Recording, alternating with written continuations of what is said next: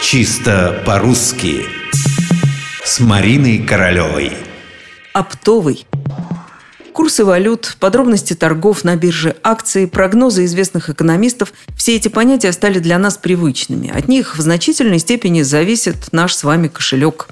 Также, к примеру, как розничные цены зависят от оптовых. Именно так, от оптовых цен, никаких не оптовых.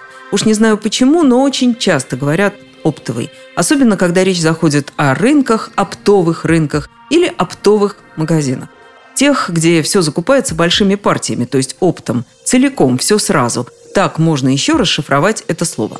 Оно, кстати, никакое не новое. Наречие оптом известно русскому языку, по крайней мере, с середины XVIII века. Уже тогда оно было впервые зафиксировано в словарях. Правда, прилагательное «оптовый» более поздние составители словарей заметили его в языке только в начале XIX века. Интересно, что писалось оно тогда через «б», а не через «п». «Об» там, «оптовый». Вот такое было ударение.